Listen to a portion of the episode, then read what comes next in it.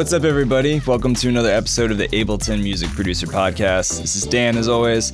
Today's special guest is extra special. I've been wanting him on the podcast for a while now, and we are going to be chilling with Dylan, uh, aka Ill Gates, which most of you have probably heard of. But he's a brilliant producer, educator, Ableton Live user, obviously. So he's going to drop a lot of great wisdom for us on this episode. We're going to talk about his favorite plugins, different sampling techniques, his insights on being inspired and producing and finishing more tracks. He shares a little bit of an unreleased track and another track he made with a bunch of chickens and fart samples. It's going to be great. But before we get started, today's episode is sponsored by Melodics. Shout out to our friends from melodics.com. They make a desktop app that you can download. You can plug in almost any MIDI controller you want and practice your keyboard. You can practice your finger drumming. You can practice using an electric drum set if you have one. There's a lot of stuff in there. But they have some really fun lessons and a wide variety of songs that you can learn from at different skill levels to step up your practicing and have a good time while doing it. Check that out, melodics.com free trial, but also check out the subscription plan and you can save 20% by using the discount code LPO-20. That's LPO-20. Thanks for listening to the podcast, everybody. If you want to be the first to hear new episodes, go to liveproducersonline.com slash newsletter. You'll be the first to know when new podcast episodes come out, and I'm going to give you some free gifts along the way with Ableton Live packs, samples, and other cool stuff. Also, before we dive in, I want to let you know if you want to watch the video of this, Dylan actually shares his screen in a couple different things. You might check out the YouTube channel, it's just Live Producers Online. Look for the LPO logo, and you can watch an actual video of Dylan and I just chilling on Zoom during this conversation. So be sure to hit the like button, subscribe, and all that other stuff. Thanks everybody for the support. Much love. And here's today's podcast with Ill Gates. You're having a good hair day. Cool. That's for sure. Yeah, my wife hooks me up, man. Just got a got a free hairdresser. All yeah, it cost me was my soul. Yeah, shameless promo with the producer hat. Oh yeah, all day. All yeah, yeah, love it, dude. No, I've been loving the stuff you've been cranking out. I get all your emails. We actually met, if you remember, in Indianapolis like a year and a half ago. Yeah, oh yes, yes, that's right. At that workshop with Bill. Yeah, yeah, yeah. Was, okay, I've been meaning to come on your podcast. that was a great podcast. show. Yeah, no, I was like hounding you then. I was like, yeah, we should join the podcast, dude. It's gonna be a good time. And you're like, yeah, yeah, but uh, I, you were in the midst of like a billion things, like you always are. Oh so, god, yeah, moving, dude, losing the fucking dojo HQ was so sad. Man, I'm sorry. sad. That's wild. Yeah, because you recently moved back to your hometown, Toronto. Is that uh, right? No, I'm, I'm actually I moved to Vancouver. I don't I didn't uh, want to backtrack. I felt like going to a new city was the thing. Like I wanted to go somewhere new yeah. and exciting and fun. And I'd always wanted to live in Vancouver, and I have lots of family and friends here. So yeah. It's amazing. I just wish I could have taken the dojo with me, but that fucking neighborhood went to hell. Yeah, like a lot of places in LA right now. Yeah, it was crazy. Like there was an outbreak of the Black Death of what? Middle Ages fame in the neighborhood next to mine, Skid Row, where all the homeless people are. And we have a rat terrier, which are dogs famous for hunting and killing rats.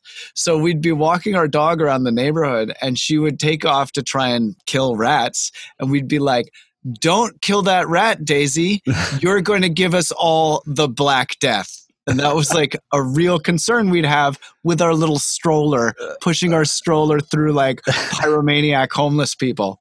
Oh my god. Yeah. That's wild. Time time yeah th- that's when you know it's not a good family neighborhood to be hanging no. out yeah yeah yeah it was sure. fine because when we moved there we weren't pregnant or anything and then it just like you know we were trying but we didn't think it was going to happen and then it did and we were like okay now we have yeah. a baby in the fucking ninth gate of hell. Yeah well i mean she's adorable though at least like and i love all the posts that you have with her like dancing to your music. It's it's great. Yeah she's, she rages dude. She was she like headbanging to nazi punks fuck off last night and i was like probably shouldn't post that it's, it's, a little too much swearing and she's just in her pink dress it's like all happy it's like innocent yeah, that's yeah, hilarious she, she so hard. did did you teach her like most of the dance moves, or did her mom like? No, she just kind of just started doing it. We're just like, okay, just sure. natural, instinctive dancer. Yeah, well, she can't talk yet, so it's kind of hard to teach her much of anything. Yeah, it's all interpretive, really, at this point. Yeah, yeah, but you know, she's uh, she's got a couple words, but I don't think she understands that like like it takes a while for babies to develop what they call concept of mind So like she doesn't understand that like I have a different perspective than her and that I have a different mental life. Like it's all just one big thing when you're Yeah. that age. Yeah.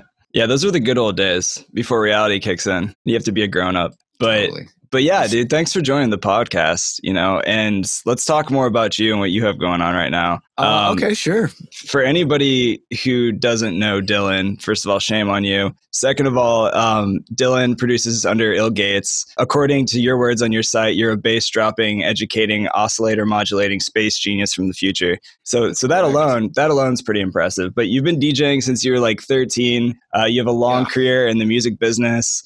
You're well known for your teaching. I've watched a lot of your Ableton tutorials. You've collaborated with some really dope artists like Closey, Excision, Beats Antique.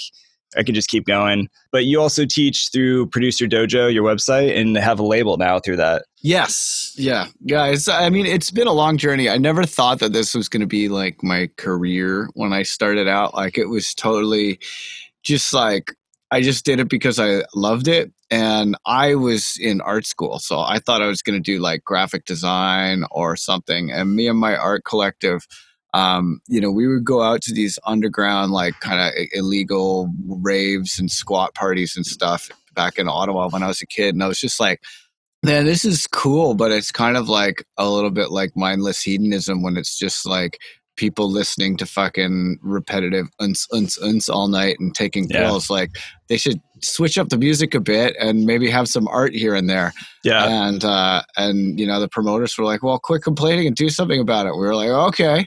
So me and my friends started like a party deco art collective where we would build like you know robot sculptures and do graffiti demos and breakdancing and shit. And Nice. then I ended up kind of worming my way onto the lineup because we made ourselves useful. Um, and we'd be like, "Yeah, if you want us to do, you know."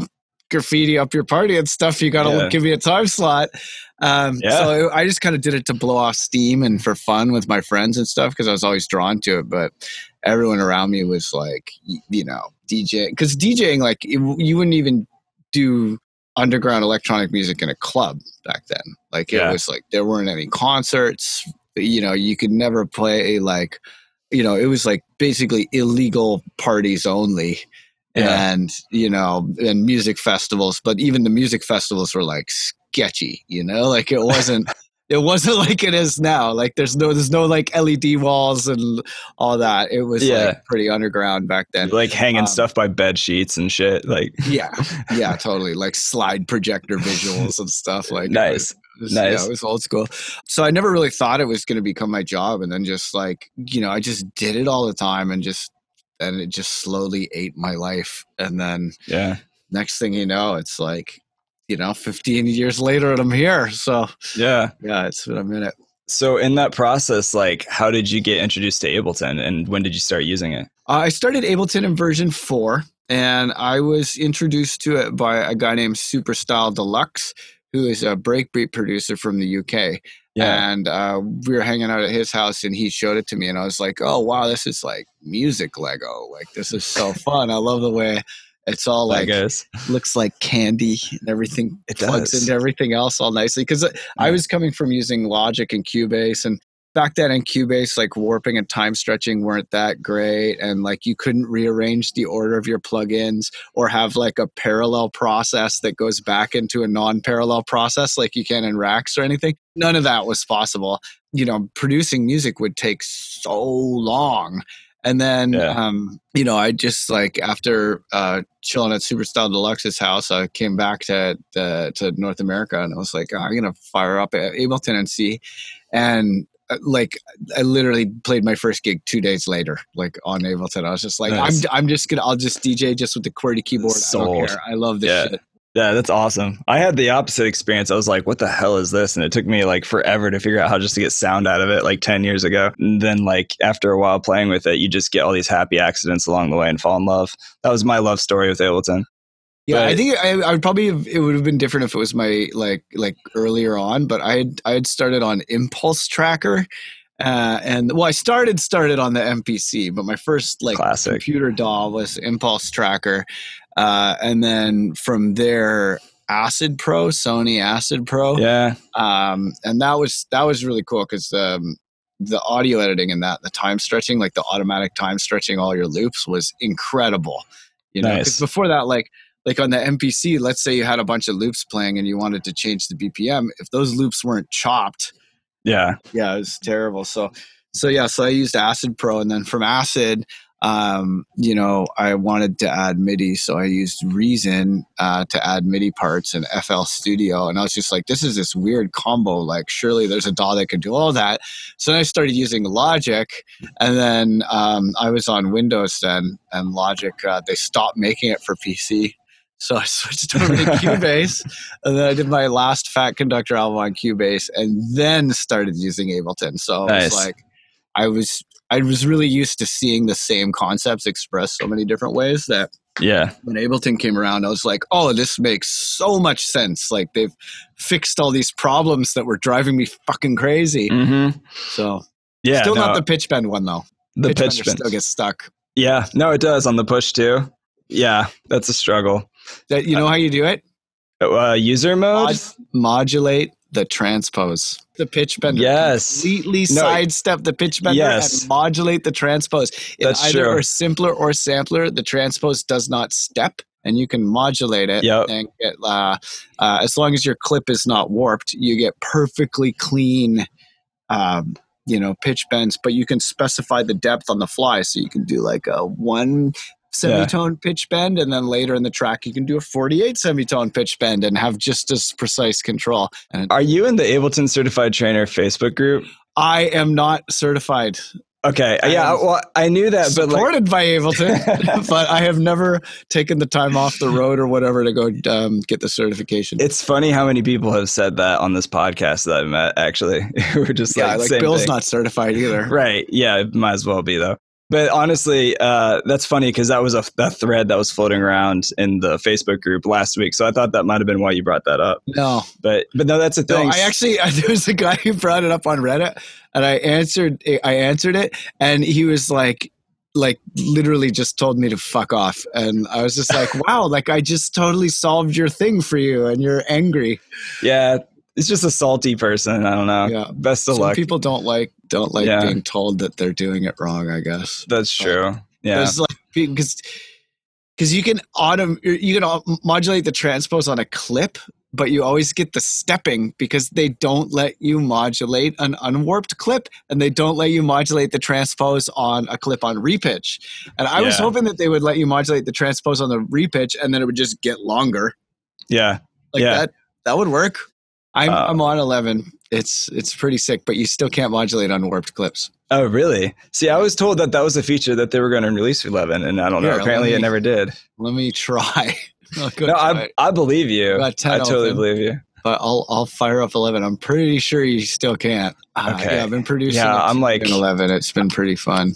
Oh, it's been great. I love 11. Yeah, what are some of your favorite updates with 11? Let's go there. Uh, comping, because oh my god, did I ever have workarounds for that? For real. Um, Yeah. So yeah, comping definitely a big thing.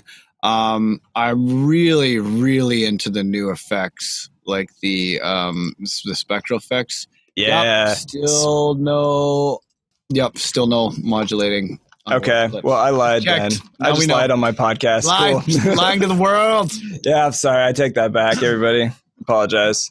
It would No. be very cool though. That would be really Um, cool. But I yeah, so the comping, the comping's huge, and the um, spectral resonators and delays are holy shit amazing. Mm-hmm.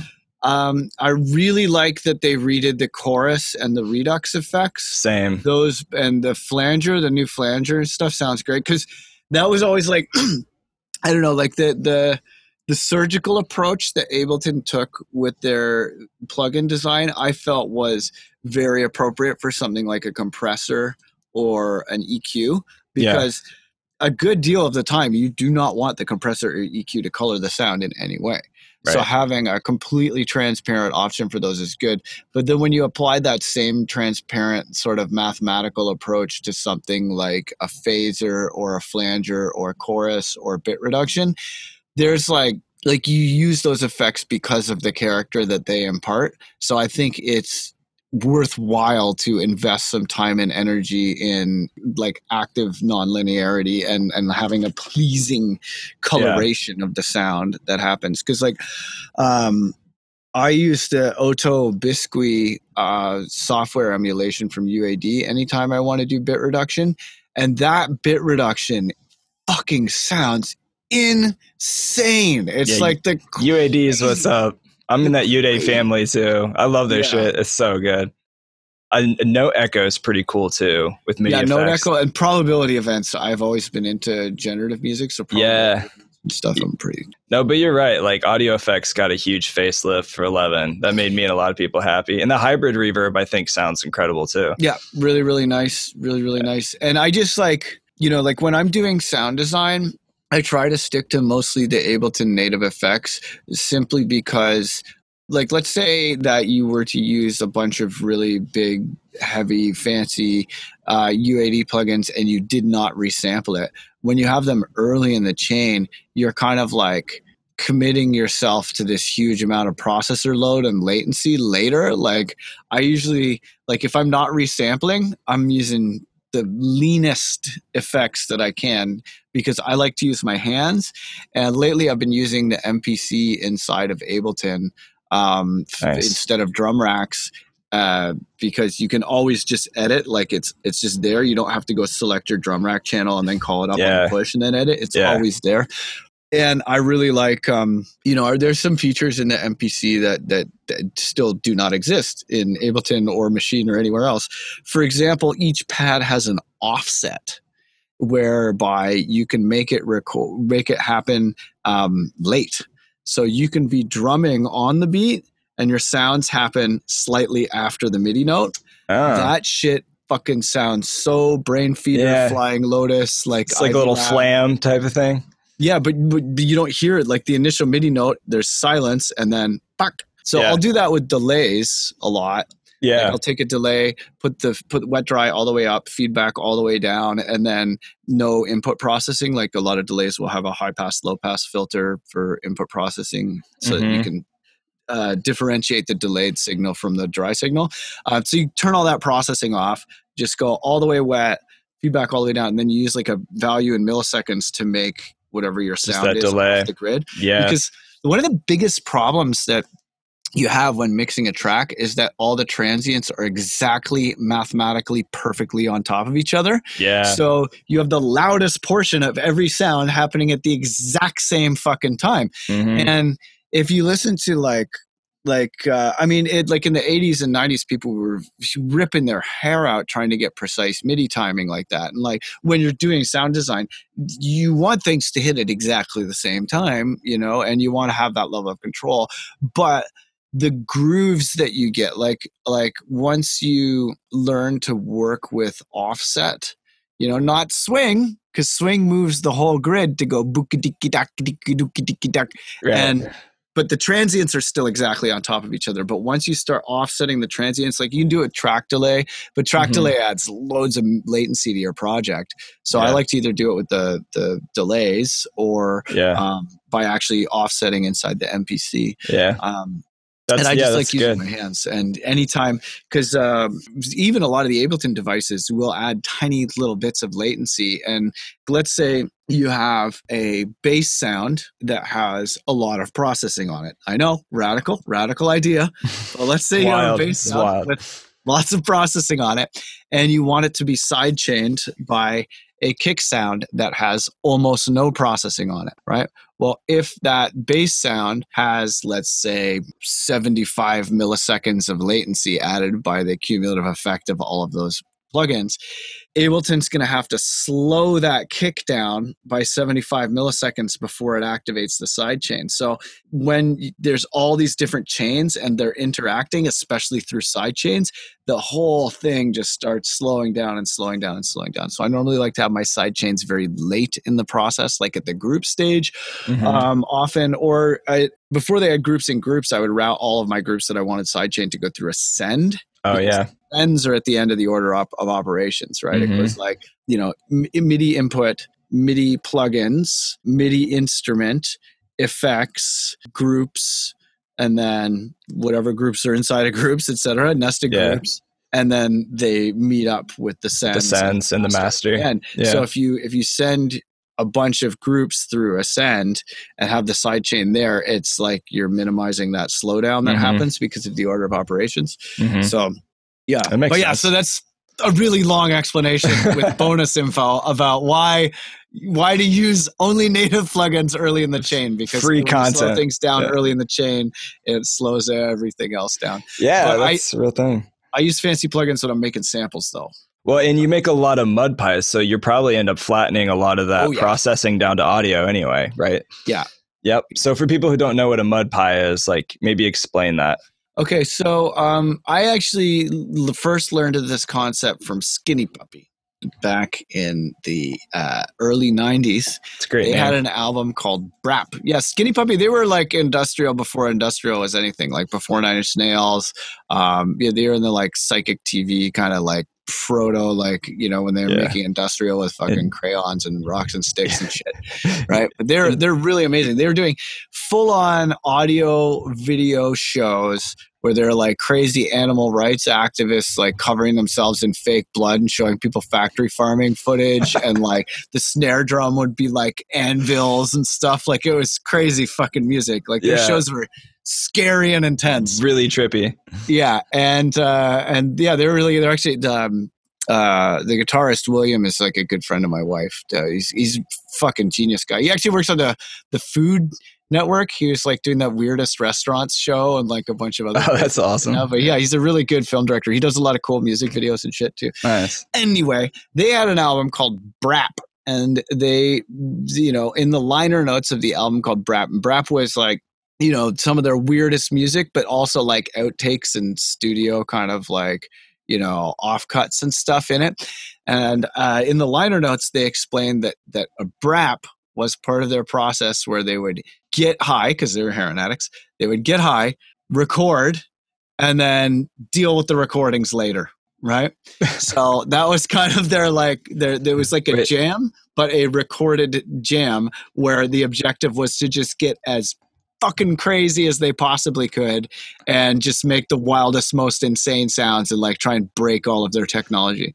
That Right. sounds like some horrible post mixing that would have to occur. Well, no, but the thing is, then then they you would take that and use that as your sample material yeah. because Yeah. there's a tendency if you're not partaking in these sort of recorded extreme you know eh, technology abuse sessions you end up making very conservative sound design decisions because you're like okay well this is Yeah. my bass patch i don't want to break it so i'm not going to like do anything extreme to the knobs i'm going to try not to move anything around i might make tiny little increments to perfect it but don't want to fuck it up. Yeah. And then you end up with these really like because a lot of time too, like let's say you're using presets and you load up a preset.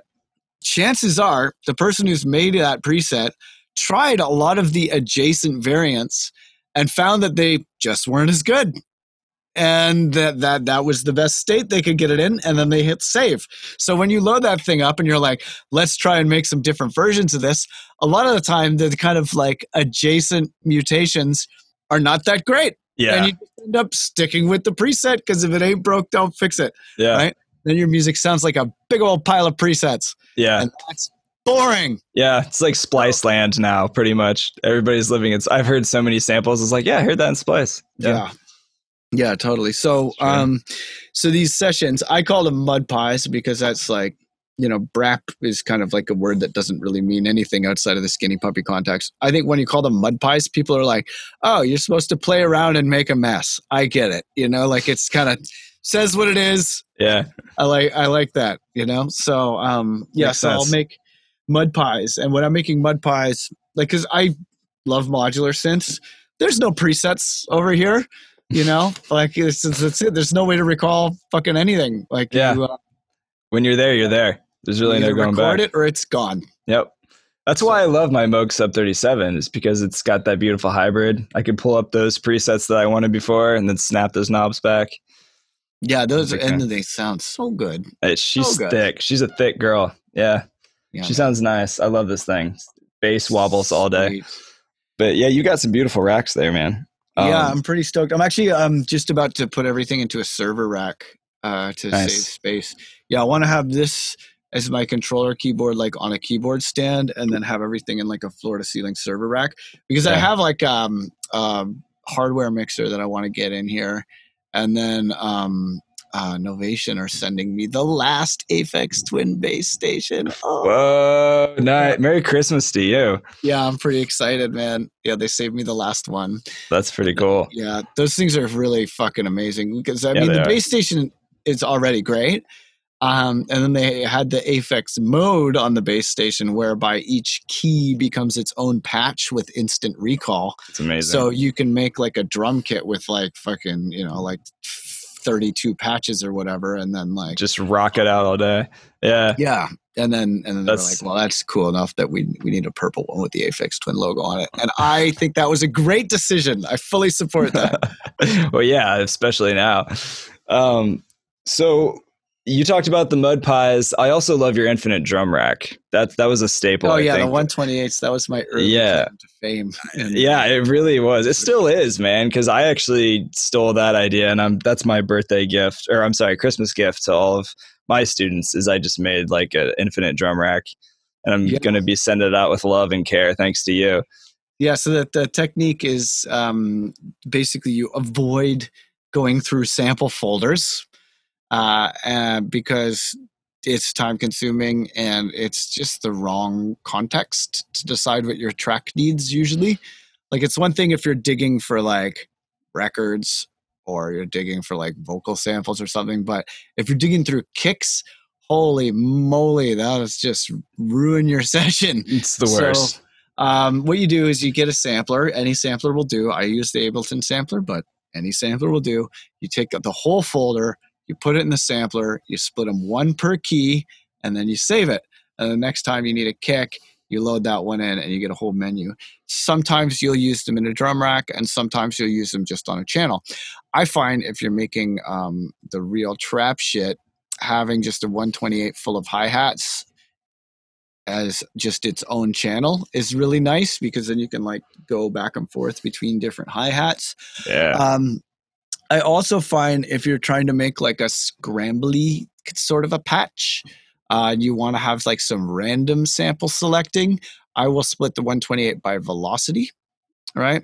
So, like, let's say you want it to be random but repeatable, right? Because there's this thing called a Turing machine uh, that is often, you know, like you hear it a lot, like the old school, like modular shit, but uh, basically it is a machine that is constantly generating a random voltage and if you take that random voltage and you run it through a scale quantizer it'll give you a random series of notes. And then the idea is that you crank it and it's just making beep beep boop beep doop and then you're like wait i liked that one. And then it holds that pattern. And then you have a bar that was randomly generated that you've now selected right?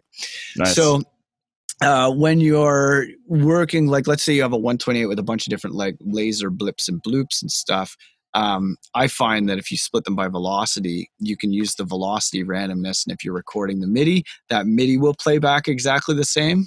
nice. So then you can you can have a repeatable randomness, which is Yeah. nice. Yeah, I love that. Yeah, that's brilliant. And uh, you did a similar thing with like the arpeggiator and uh, like a hi hat drum rack. I saw you do a video about that, Yeah, where it just yeah, keeps spitting out different like velocity or not just velocities, but different hi hat samples like one by one. Sounds really cool. Totally. Um, and then also, I tend to combine these two, like the resampling techniques. Like uh, um, when I'm making uh, drum kits, actually, here, I'll just share my screen. Oh, you've disabled screen sharing. Oh, we can fix that in about Okay. five, four, three. There you go. Okay, cool. So I'm going to share my screen. We'll go into Ableton. So um, I use a synth that I call Goldzilla, and Goldzilla is a black and gold SH101, and Nice. uh, yeah, one of the original ones from before MIDI was a thing. And It's um, been a while. yeah, it's but yeah, it sounds great. Like the the um actually here, let's see if I can change I need to adjust a sound card here and go like that so we get stereo. Is that gonna let me do that? Uh, I think I'm getting mono. Uh, Yeah, but um, so anyway, so uh this is a drum kit that I made from Goldzilla, uh, and you can see here, like for example, when I was designing this uh, kick sound, I'll make a sample that looks something like this, where you have just like an increasing decay or something, whatever parameter you want to modulate. So I have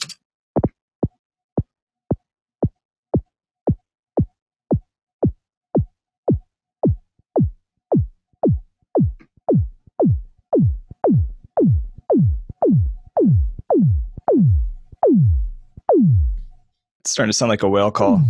And when you have something like that in a drum kit, instead you split the drum kit by transients, right? You can see that these are all split by transients. And then when you change the note, or you know, I can select my kick here. But when I'm changing uh, the MIDI note here on this channel, uh, if I select a different MIDI note, you know, I can get different uh, chops inside that sample.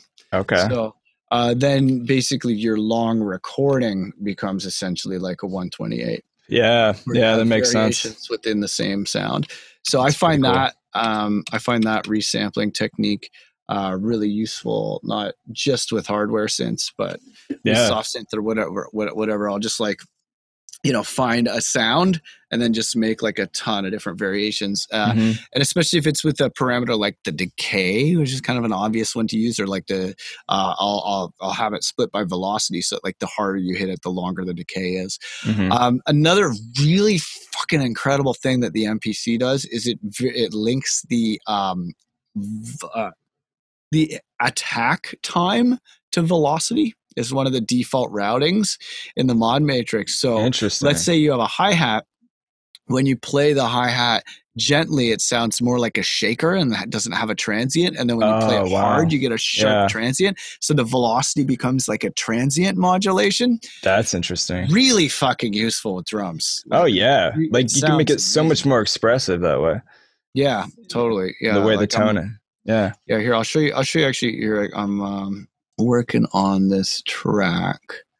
Um, this is a little preview on the exclusive release that I'm working on. Pre-release. Um, yeah, this is very pre. Um, but here I'll show you. You, so you can hear what it sounds like. Uh, let's see. Let's make sure QuickTime is routing into loopback. Yes, it is. Okay, so um, yeah, you can hear what that sort of sound sounds like.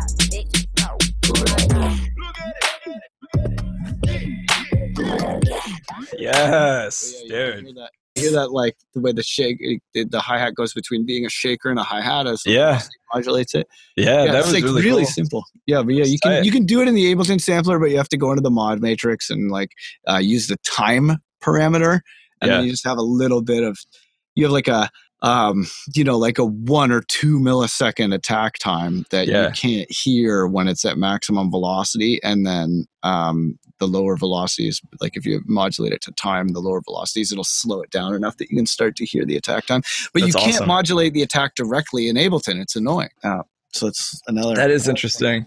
Yeah, MPC can do a lot of stuff that only MPC can do. Wow, that's a perfect marriage. I think you probably just made me go out and buy an MPC, honestly, right now. Yeah, well, I I mean the standalone machine, I'm pretty fucking excited about that. I'm not gonna lie. yeah, I just gotta wait for the new year because Native Instruments sold them all for Christmas, but they're gonna they're gonna hook me up. I'm Hell so yeah! Stoked. Thanks, Santa. Yeah. yeah. it's good to have yeah, friends like them.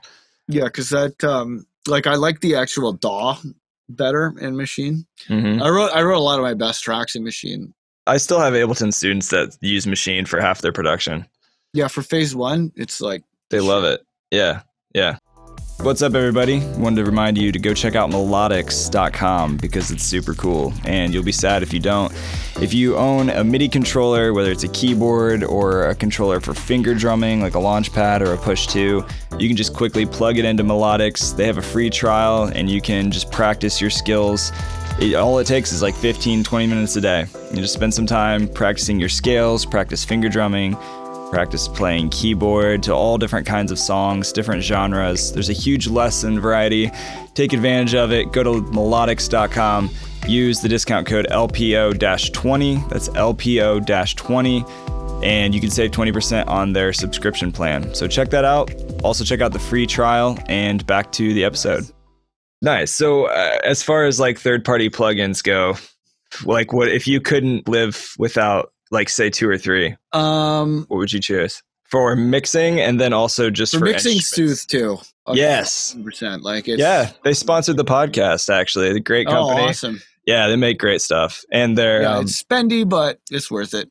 It really you know? is. So, for those of you who don't know what 2 does, 2 basically is, uh, it, you know, like a de-esser will um, remove the harsh sibilance that comes out when you compress audio signals because um, basically the S parts of the sound are usually much quieter than the uh, open ah vowel parts of the sound and then when you compress it that reduction or that that difference is reduced and you get like a sharp painful sibilance it Yeah. sounds really bad at volume It's the worst. so a de-esser will listen for that specific frequency, and when that specific frequency jumps up, the de-esser pushes it down.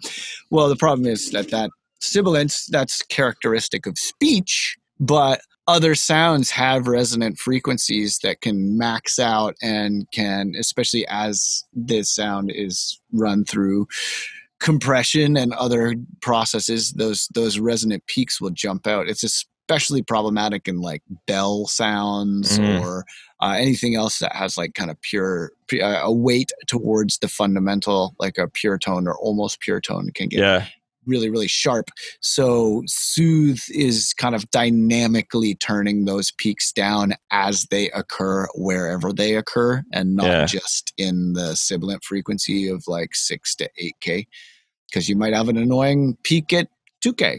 You Yep. all the time, especially on vocals or hi hats or whatever else mud pies you're making. Who knows?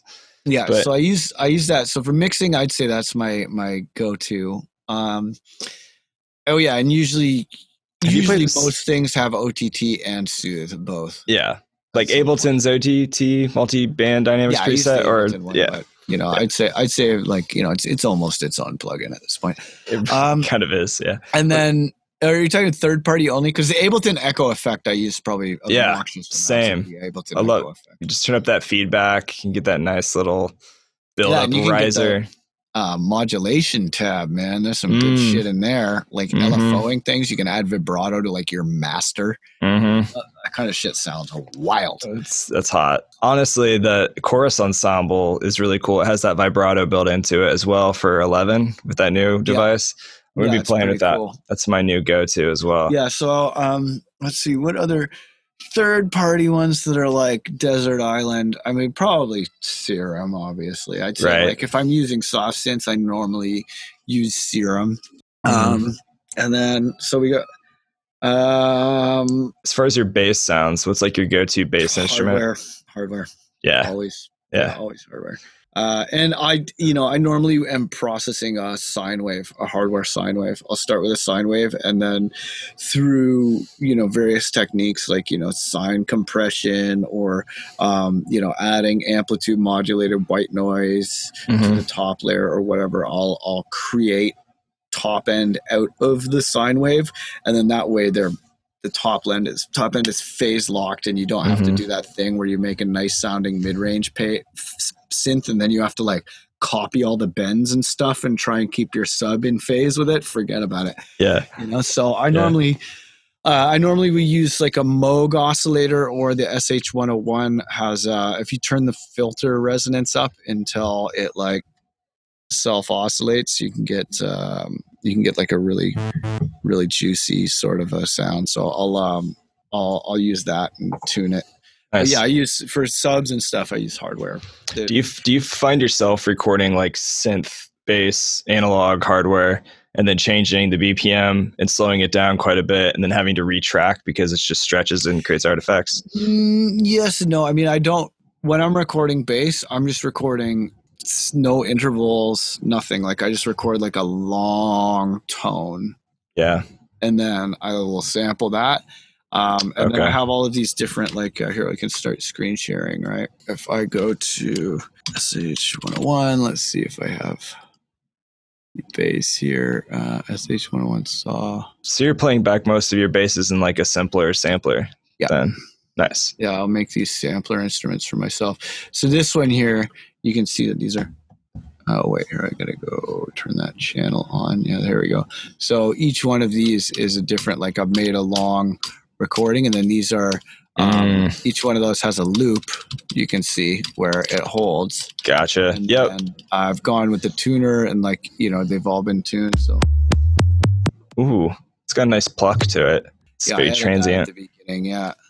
It's hot. And like it's just the fucking weight that you get with the SH101.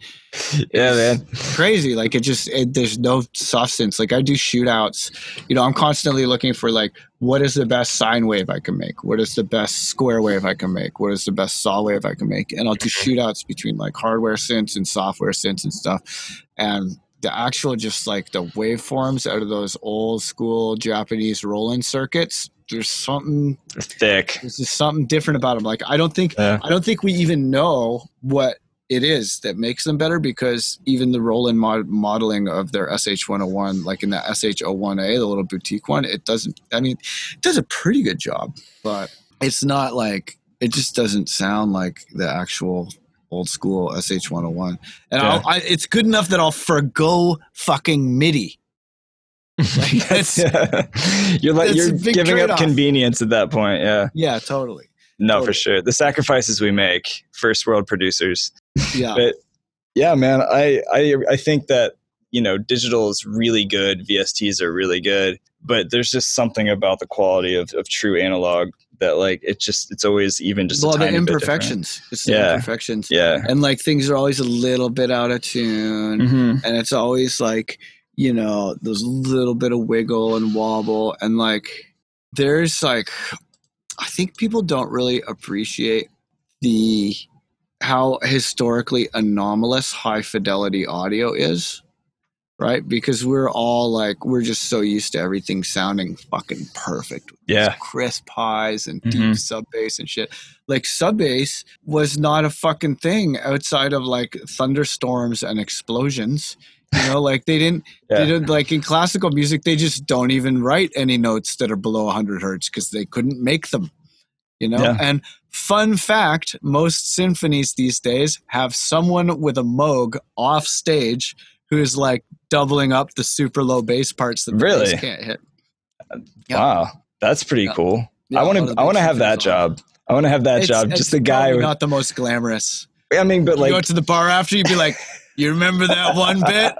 that was me. I hit that note on that Moog behind the curtain. I'd still They're it. exchanging looks with the fucking cymbal person. They're like, just like, oh hell yeah, dude! Almost time. Oh, hell I'm gonna get him good. Wait for it. Wait, wait, wait. Just one big finger, right there. Yeah.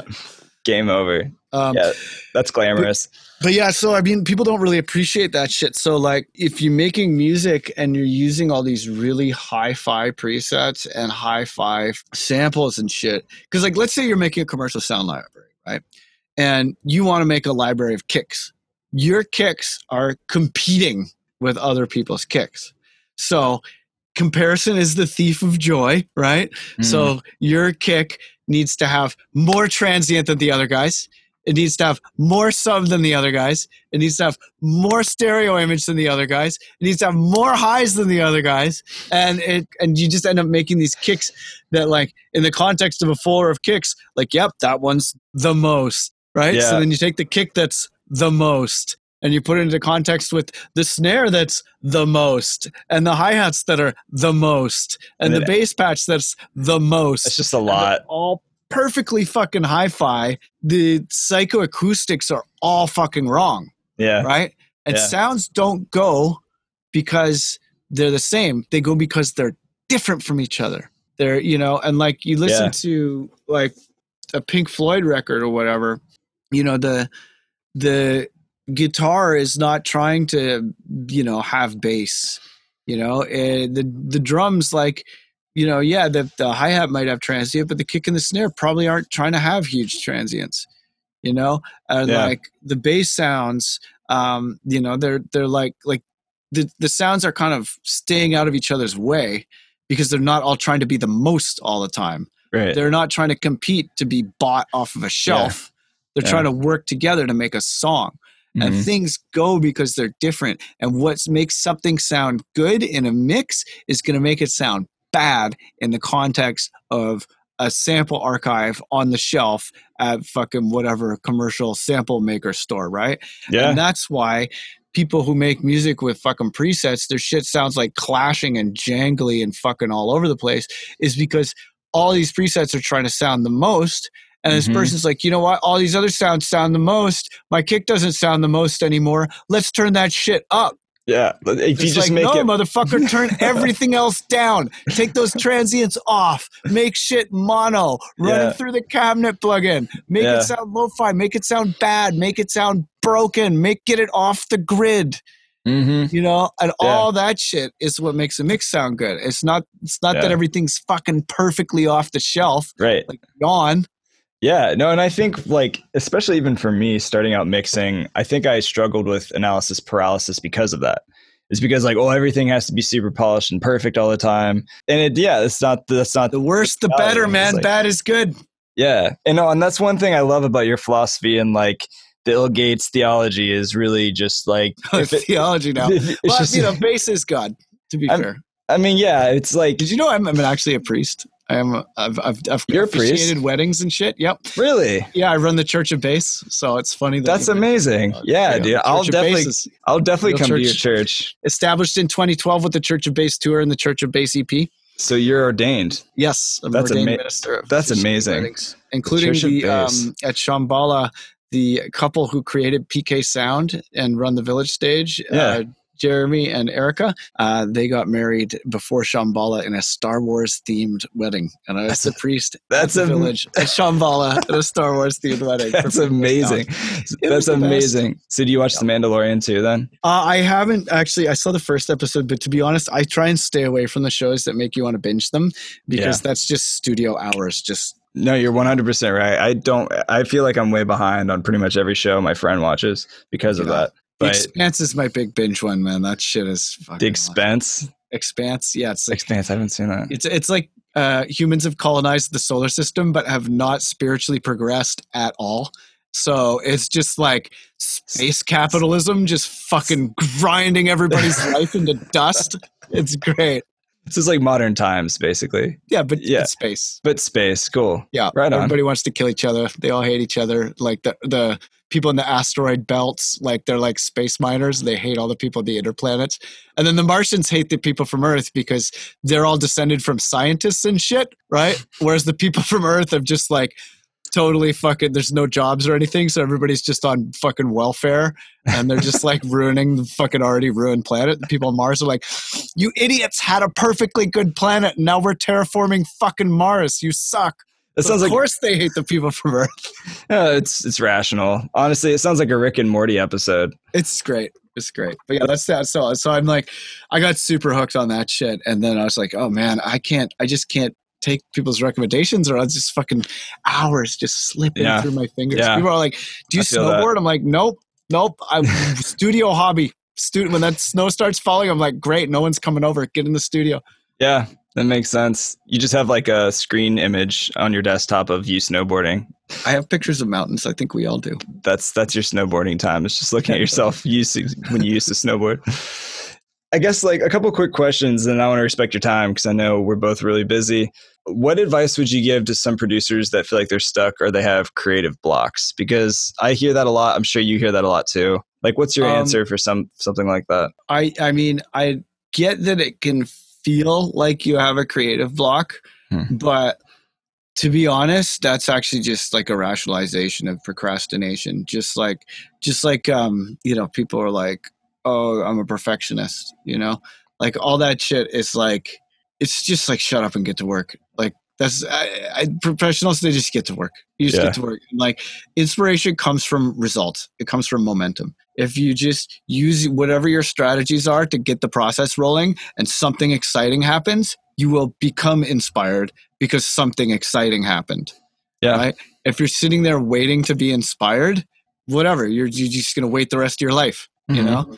Like, Yeah. And if you're, if you're, you're bored with the results that your techniques are yielding, go study, go learn something new, go watch some YouTubes until you find something interesting, play with that until it becomes exciting, Mhm. you know? Yeah. Like to just like, just be like, ah, the world's just not stimulating enough. I'm just gonna wait around to be stimulated until I get a wild hair, and then I'm gonna start writing music. It's like, come on, Yeah. Dude, the world doesn't owe you that. Yeah. like, fucking don't be lazy. You know? That's some like tough, tough dad love right there. yeah, for It's real, dude. Like I'm not real, here to sugarcoat shit. Yeah. No, that's good, man. That's true. I've experienced that for myself too. Is like a lot, I see a lot of people who just give up because they're not willing to put in the hours of the work. It's like you kind of expect like one plus two equals three, and I'm just gonna always like plug in the same little beep boop boop code, and then it pops out the same result.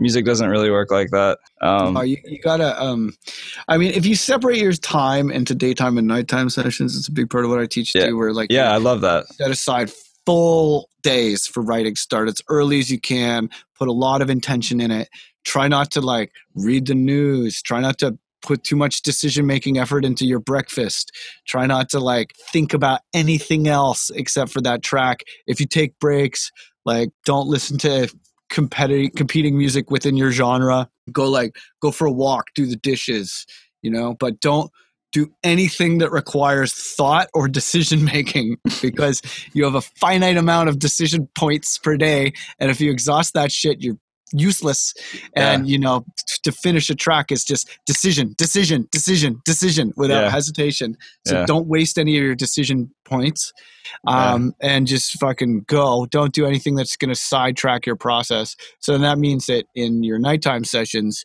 you need to do everything that's n- to, to make that as efficient as possible and to make it so you have to make as few decisions as possible. So in your nighttime sessions, that's when you make drum kits, sample synthesizers, play with new plugins, Mhm. um, you know, practice your finger drumming, uh, make drum kits, make a, a beat for later, make write some lyrics for later, you know, record a bunch of fucking laser noises, whatever, right? Yeah. But you you have all that shit ready so that when you start, you're just like, oh, let's just fucking put all the Lego pieces together, off we go, right? Yeah. So yeah, yeah, and then it's know- just so much faster and more fun to produce when you're not stuck in preset land all day.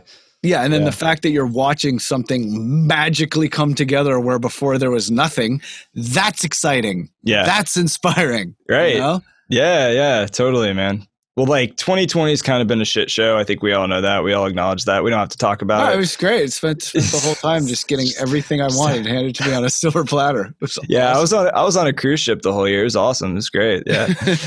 no, but diarrhea propellant cruise ships. yeah, pretty much. Um, but like, it's been a weird year. How have you seen everything in the midst of 2020 impact the music industry? Dude, I mean, I got my ass handed to me. I was touring three shows a week to fucking pay for that giant warehouse that I had. Yeah, That sucked. Um, so yeah. I mean, yeah, it was. It's dude. I I know people who were like getting ten grand a show that are packing groceries now. Like That's it's crazy, man. fucking brutal. like crazy. it's just brutal. So I mean, there's going to be a lot of openings when things open up again. But a lot of people I know who are like, they're like, I don't want to go back to being a booking agent. You know, I don't want to go back to being a fucking bartender.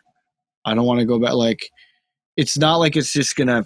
It's not like they're just gonna hit go and it's gonna turn on like a switch. Like the whole industry Yeah. got fucking gutted, man. You know, and yeah, and then, of course, Saudi Arabia buys up half a billion dollars worth of Live Nation stock when they're bleeding out their ass. So now we have uh, good old MBS telling us what we can Oh say or not on stage. What could go wrong? yeah. That sounds like a perfect marriage. Yeah. Uh, yeah, because that was the whole thing, like with the NBA when when LeBron was like, "Hey guys, shut up about Hong Kong. You're gonna fuck up my sneaker deal." You know, like that's how they get you, right? Yeah, So they get you. that's Yeah, crazy. Terrible. Yeah, it'll be interesting to see what that looks like for Live Nation. Obviously, they're not some small fish. No, no. Uh, But yeah, so it's good. I don't know. I mean, we'll see. We'll see how things. Like, I'm personally like, I don't want to get into a situation where I have to be on the road to to to like. Because I mean, when when you make it past like a thousand bucks a show, the shit's fucking really exciting. Like when it first happens, and you're like, oh my god, I want to play all the shows. And you start doing the math, and you're like, oh yeah, you know, if I play like three shows a week, it's like 150 grand a year. Like holy fuck, for three days a week partying, sign me up. And Yeah. then you just end up like playing like as many shows as you can. So I, I mean, I did that for like a good like 10, 12 years, like just seeing, seeing how far I could take it and everything. And it was great. And man, I made like I made more money than I ever thought I was going to make. I, I didn't think I, was, I thought I was going to be like hand to mouth life of poverty the whole fucking time, you know.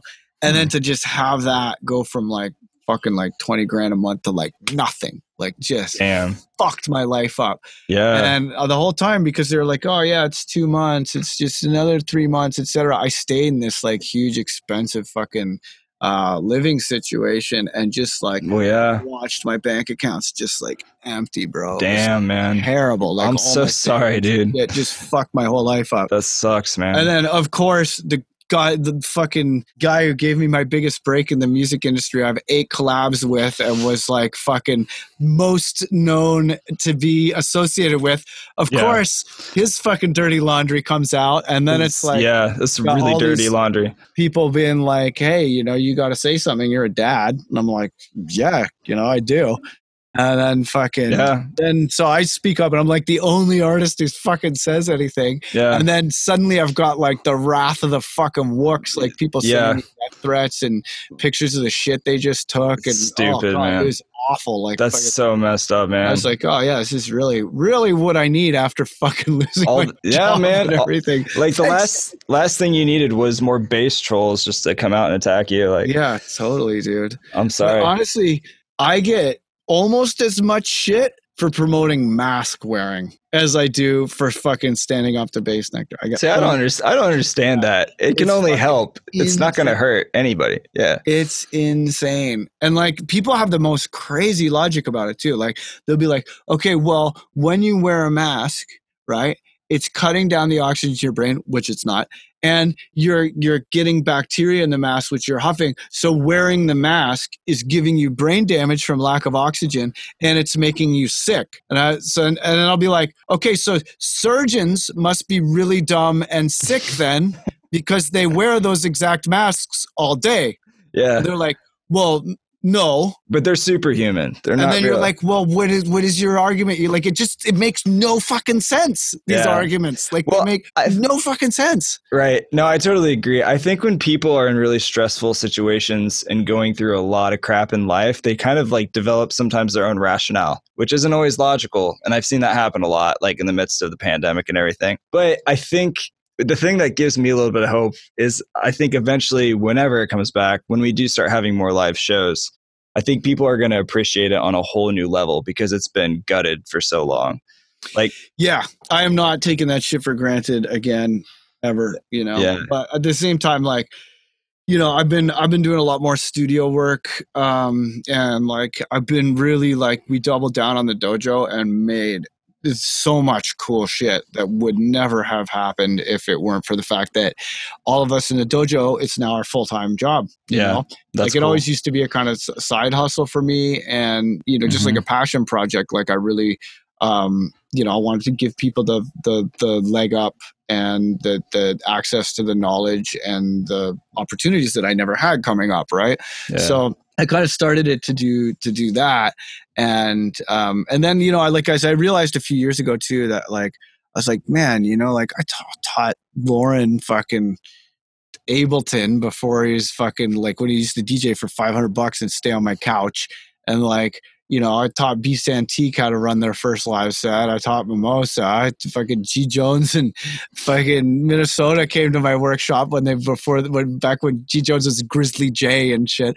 I was Yeah. like, man, if I'd been putting out music from these motherfuckers, like think about what would have been like years later to be like, yeah, all their first records, that was my me. label, right? That so I was was like, like Yeah. okay, I gotta start. Yeah. I gotta start a label. So you know, so I started the label, and then you know, people, the quality level has just been getting crazy. And, awesome, man. Um, you know, and like some of the like Ionize, he's a, he's dojo, you know, uh, and he's like he's got way more fans than I do now. Like we, he, I mean, the remix I did for himself almost three million views on YouTube now. Like it's fucking That's crazy. cool.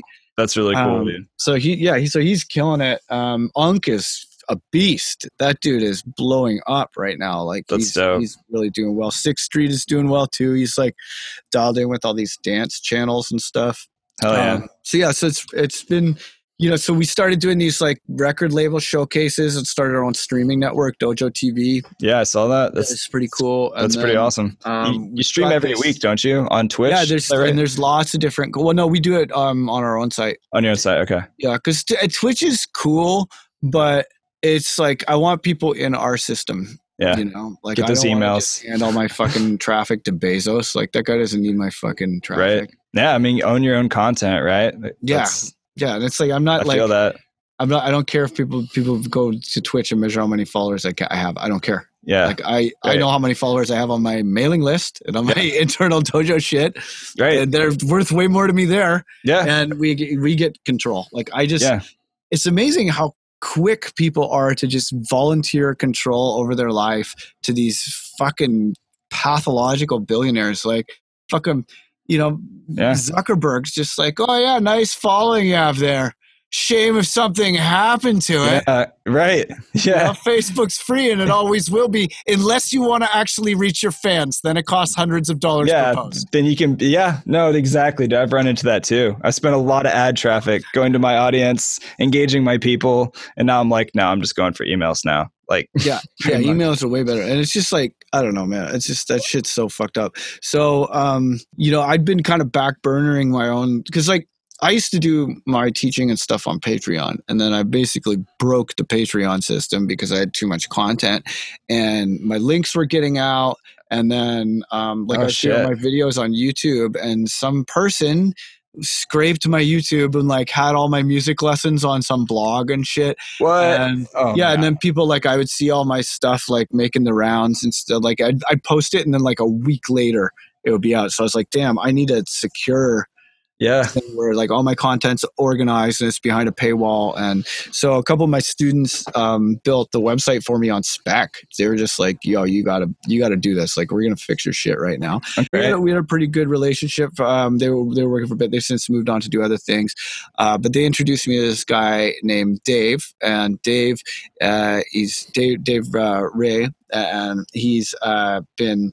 Uh, just instrumental in the transformation of the dojo. He's like my full-on partner now, awesome. uh, and he, he does like internet marketing and stuff. But he's also been to like recording engineer school and yeah, um, you know, so he knows the music business. And he and I were both like, man, there's so many things that are like broken about Yeah. the music business. You know, like the the gatekeeping, the predatory, like just rinsing people for cash and all that stuff. It's just yeah. like, That's crazy. really man. bother me, you know, and just that whole like like trickle down fame economics pecking order bullshit just sucks. Like it's it's whack, you know. So Yeah, um, you know, we really wanted to, to develop solutions for that, and then also solutions for artists to be able to retain control of, of everything. Because like Bandcamp is cool, but you can't do everything at Bandcamp. Like you can't put up teaching hours, you can't put up sound packs, you can't, yeah, you know, like Yeah. like presets or whatever. You can't, you know. So right. um, so we made this new website, the producerdj.com marketplace. So producer dojo is like my record label and my personal training project. And then producerdj.com is a website where all of my friends are building profiles and putting up their sound packs and their teaching hours and their music and their Right videos on. stuff. right on. So we're right at the end. Uh, like if you watch this when it's coming out, it, you know it's probably like it's nearly done. But if you're watching this like a couple months from now, you should check it out. It'll probably be like Yeah, yeah, open. But Yeah. there's a bunch of people that are that are making pretty good money now. Um, and yeah, you can just like you know, it's just artists are totally in control of their profile. We don't have Mhm. investors to answer to. They're Mhm. trying to like you know be the bourgeoisie. yeah, You know, it's just like totally by artists for artists, artist controlled yeah, put the power in their hands and you know i know that it's it's useful enough that i'm not going to have to be like breaking the bank on advertising because it's like there's just nothing like it and yeah. i don't cool, think man. anyone's going to build anything like it with startup capital because they'll have investors to answer to and then it's just not going to be in the artist's Yeah. favor Yeah. it's like you know like because i mean even patreon i love patreon but it's essentially just a payment processor there's no there's no paywall to put your your Mhm. videos behind or whatever you Right. know like like like you know you can post a private youtube thing with a password but if that link and password get out Yeah. bad you know Well, even like a simple Wix website, you could still create a membership in that. And then you can also monetize and you can make more per transaction than you would on Patreon by having that, even and owning that content for sure through yeah, paywall. for sure. Yeah, keeping keeping control of your shit is essential. So yeah, so we're Yeah. not doing any no exclusivity or anything, and like you know people like because I mean we if we produce the content with them as like a producer dojo product within the producer DJ marketplace, then that's different. But uh, in terms of like we're just give people the keys, be like here, do it, Yeah. do you want with it. Here's all the infrastructure. That's So, awesome, man. Yeah, so we got K, KJ Sawka's using it a lot. Yeah. Um, Lisa Vasquez, uh, she's like an MPC finger drummer battle person. She's been killing it on there. right on. Ahi on there. Oh, oh, man, we got Yeah. Ah, he was on the Ahi podcast too. dude. He, that guy's a beast, man. Yeah, he is. He's hilarious too. I love Yeah. that guy. and he's a really just like a good person. He is. Yeah. No, we were hanging out. He was like house sitting for a friend and on a chicken farm. So he was talking about sampling his chickens. We could hear Chickens are the podcast. surprisingly percussive. They are. They really are. Yeah. Sylvia Massy, I mean, she made a whole entire like infographic on how to mic a chicken. Yo, here, you want to hear um, some music I made with uh, with chickens? Here, I'll see if I can get. it. Hell yeah, dude. The chicken dance. So let's see. Yeah, I sampled some Okay, geese so- last year. I had some good goose samples if you need some. Nice. So I was um, working for um, Microsoft for the Windows Phone at one point, doing ringtones for the Windows Phone. Yes. Um, and, That's a good story, uh, actually. I yeah, I was making comedy ringtones, and uh, this is one of my comedy ringtones. Um, this is called Funky Farm.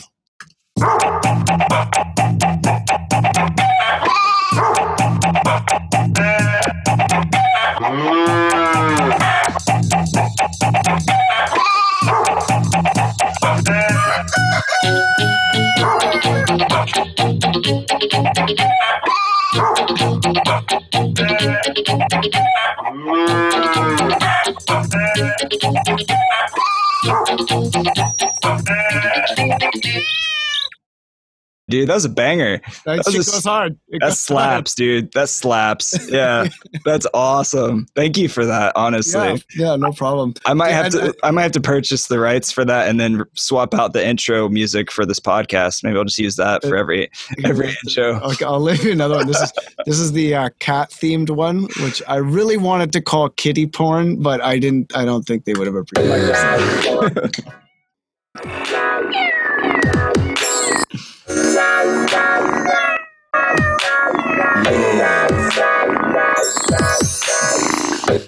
That's amazing. you get it. Yeah, they're, That's a they're good I like a good set of chimes.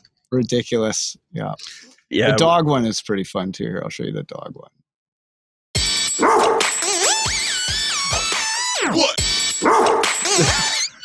oh, they're so dumb. They're so. Oh, dumb. that's amazing. Wait, so yeah, it was fun. It was a fun gig. did you record all those animal samples yourself or you just find them online? No, I just just copyright free. Fucking a lot of freesound.org and stuff. I'm picturing you just like chasing like a dog around with a field recorder mic. You're just like trying Yeah. to get him to bark at you. I did record my own farts though.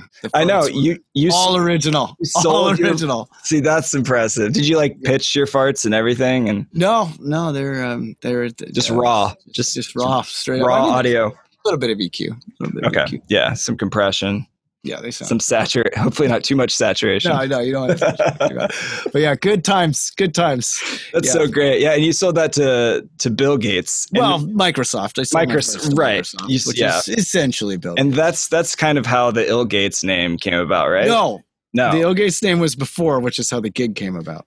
Yes, that's DJing that's right. at Burning right. Man, being named Ill Gates, people from Silicon Valley partying. That's how I met my friend Danielle, who was one of my best friends, and she um, was working at the Windows Phone and Bing, or she was working at Bing. Her sister was working at Windows Phone, so I ended up also working for her sister and getting the gig doing ringtones, and then That's an amazing story, man. comedy ringtones. And That's amazing.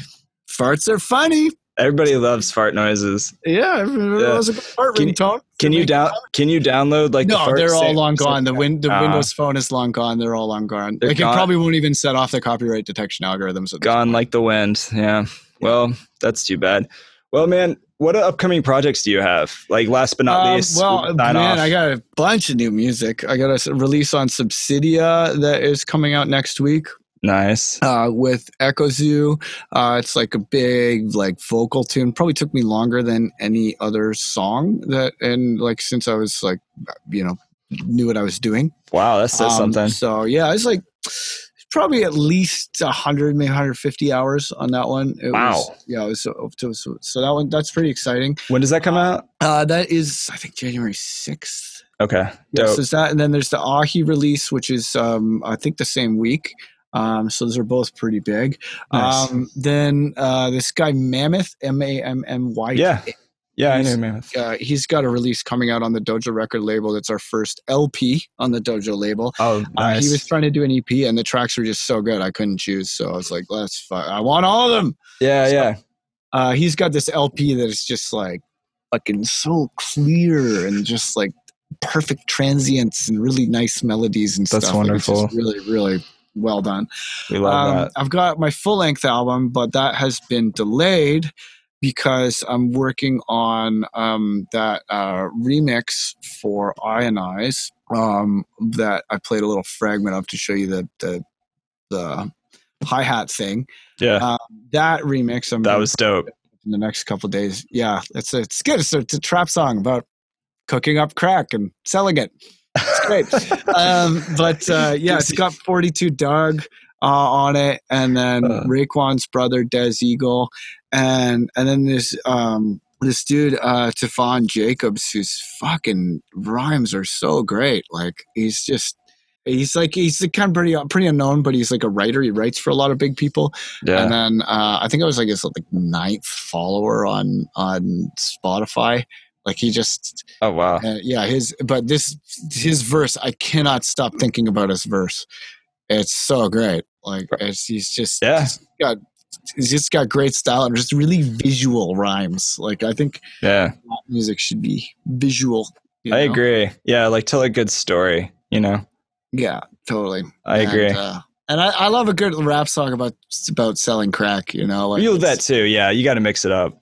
Yeah. conscious rap just get it's, it's great, but it comes like it's a little bit like like when you're rapping about like the universe and shit. I'm just like, oh god, come on, dude. Like, it just sounds so much better when it's about selling crack. Like I don't, yeah, I don't sell crack. I don't smoke crack. I think crack sucks. I wouldn't. Yeah, I recommend it to anyone. I wouldn't either. Is, but it's like you gotta you gotta understand the fucking systemic racism that uh, led led to rap music being the uh, most reliable reporting on the realities of the, the inner city.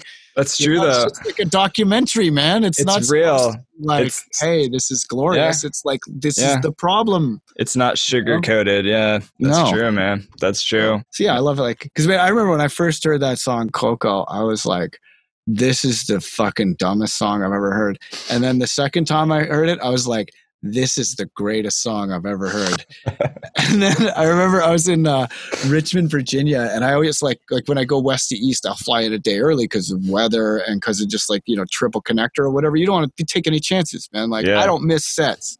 Yeah, I don't. Like I've been DJing. No, that's a bad day. shows for 20 years. I've missed under five and they're all like hospitalization or border issues. oh know? shit! Yeah, like they're not. I don't miss sets unless that's a good record. Absolutely necessary. Yeah. So um, so I come in early and I'm like, um, you know, I'm reading at this restaurant across from the hotel, and these there's this door that opens, and all these like like you know, it's like Friday night or whatever, and all these dudes like come out and they got like the full like you know like like night on the town black guy suit on, and they're coming out and they're like, oh yeah, I'll take another round of Hennessy, and then they disappear in the door. I'm like, why the fuck does this door keep going with all these dudes who are obviously like out to party you know, coming in here to get a Hennessy. Like, what's up? So then one of the guys comes in and he's like, Hey man, what you doing reading a book? It's Friday night. And I'm like, oh, I'm just, you know, I'm playing a show tomorrow. I'm just, just chilling out. He's like, oh, you're a DJ. You like to party? I'm like, yeah. He's like, well, there's a party next door. It's so packed. I'm coming around here to get my Hennessy. Here, I'll buy you a Hennessy. I'm like, all right. So the guy buys me a Hennessy, and then we open the door, and it's like this packed club, just all black people. I'm like the only white guy there, and the dude, the dude who's like my gregarious host or whatever, is just like super welcoming, super nice. Introduces yeah. me to all his friends. They all have these like rad suits on and shit with like the matching hats and the hell yeah. So we're partying, fucking drinking Hennessy, have so much fun. And like you know, like being the only white guy in an all black club is a fucking great experience. Like they yeah. love you, man. Yeah. Like they're they're yeah. they're so stoked. They're just like, oh my god, look at you out of your element. Like yeah, this is you yeah. know like let's let's fucking party. It's a great experience. I've I've been the only white guy in black clubs many times. Um, that sounds you know, great. And and anyway, so so we're partying. I'm getting pretty drunk, and then the end of the night comes, and it's like fucking last call and the lights come on and the DJ drops that Coco song and this was like right when it came out, you know? And as soon as that, I'm in love with the Coco, fucking people literally threw drinks in the air, fucking climbing on the tables and bars, like just pounding on the fucking walls and screaming. And the bartender's just like, ah, fucking boom, boom, just like dicking out shots. I was like, holy fuck, this song has some power, man. Yeah. That is people a, going nuts. Yeah, it was, yeah. it was like it, the, that place exploded. It was awesome. That sounds fun. Yeah. That sounds awesome. Yeah, yeah that doesn't ha- just doesn't happen with conscious hip hop. Doesn't happen. No, you're right. That's true. People are all like introspective and thinking about life, be less like, dancing. back on, yeah. scratch their chin, pass a joint to someone, be like, "This yeah, shit, man, this shit, this shit." yeah, man, yeah, man. Love, Dude, love a good song about crack. Love a song about. Yeah, I mean, you got to mix it up. Dude, I appreciate you, man, jumping on the podcast. It's so good seeing you. I want to respect yeah. your time and everything else. Um, I'm excited for the dojo. Seems like you're helping a lot of artists right now doing yeah, man, cool producerdojo.com. That's where you can get all the info. And then um, yeah. my class I teach every week is the weeklydownload.com. Uh, 20 bucks gets you access to the whole archive of all the sound packs that I've made, all the classes. This week is 212 so there's a there's a lot. It's there's a, lot a weekly download on basically every single subject you can think of. Yeah. So that's a lot um, of stuff. Yes, and that's like 20 bucks. So that's pretty fucking unbeatable valuable for 20 bucks.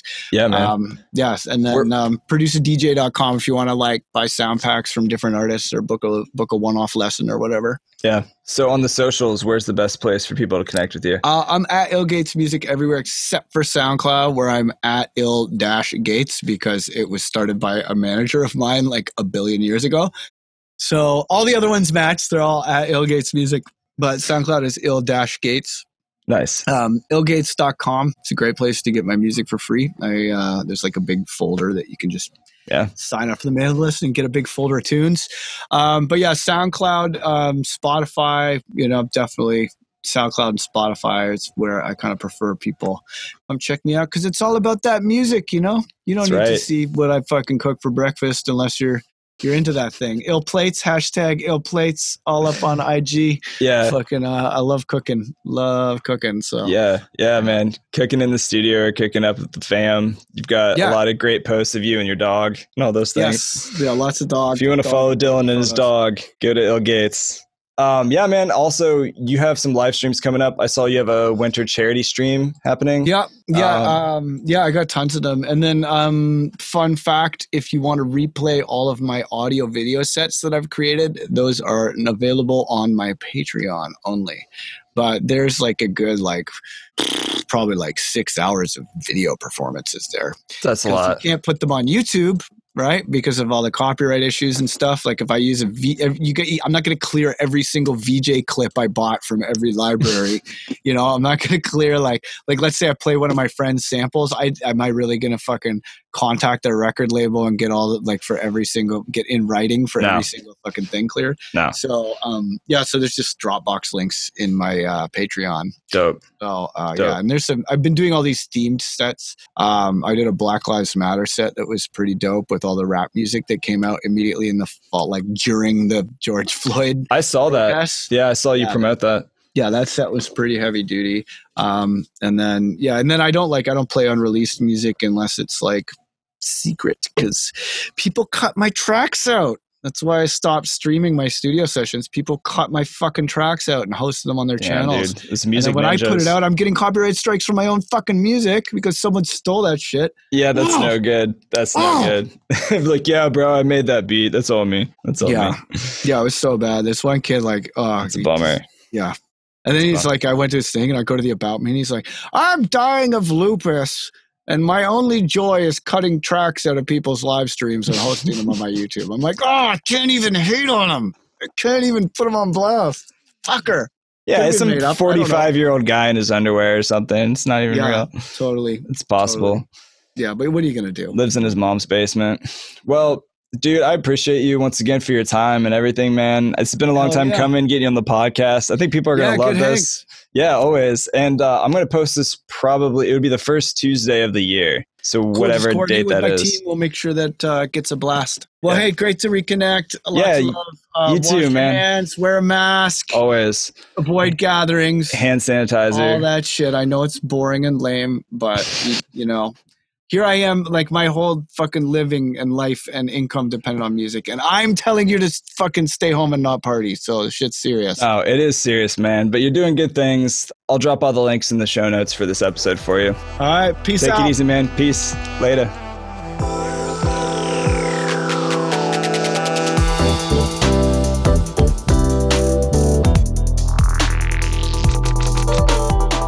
Yo, thanks for listening to the podcast, everyone. Much love. If you want to purchase Ableton Live, maybe you don't own the latest and greatest version, go to liveproducersonline.com slash buy Ableton. I'm happy to hook you up with a discount.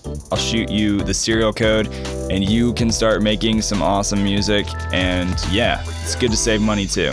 Really appreciate your support for future episodes. If you just want to hit subscribe, maybe leave a review if you're on Apple Podcasts or whatever. Uh, subscribe to the YouTube channel. Uh, and if you want to stay connected with more things, I'm also teaching a lot of Ableton Live. I'm going to be releasing mini courses and things like that. Uh, you can stay connected in the newsletter. Go to liveproducersonline.com slash newsletter and you'll be the first to know with new episodes, new webinars I'm doing, all that fun jazz. Also, if you want to stay connected with me, I'm jumping on Zoom with all of my members once a week. And it's a good way to ask questions. We pick a topic that we dive into. You can also access all my downloads and all of the content and things that I've made. Um, if you choose the pro membership, you can access all of what I said, plus all my courses and everything I've made. So check that out, liveproducersonline.com. Have a super awesome week. I'll see you guys next time.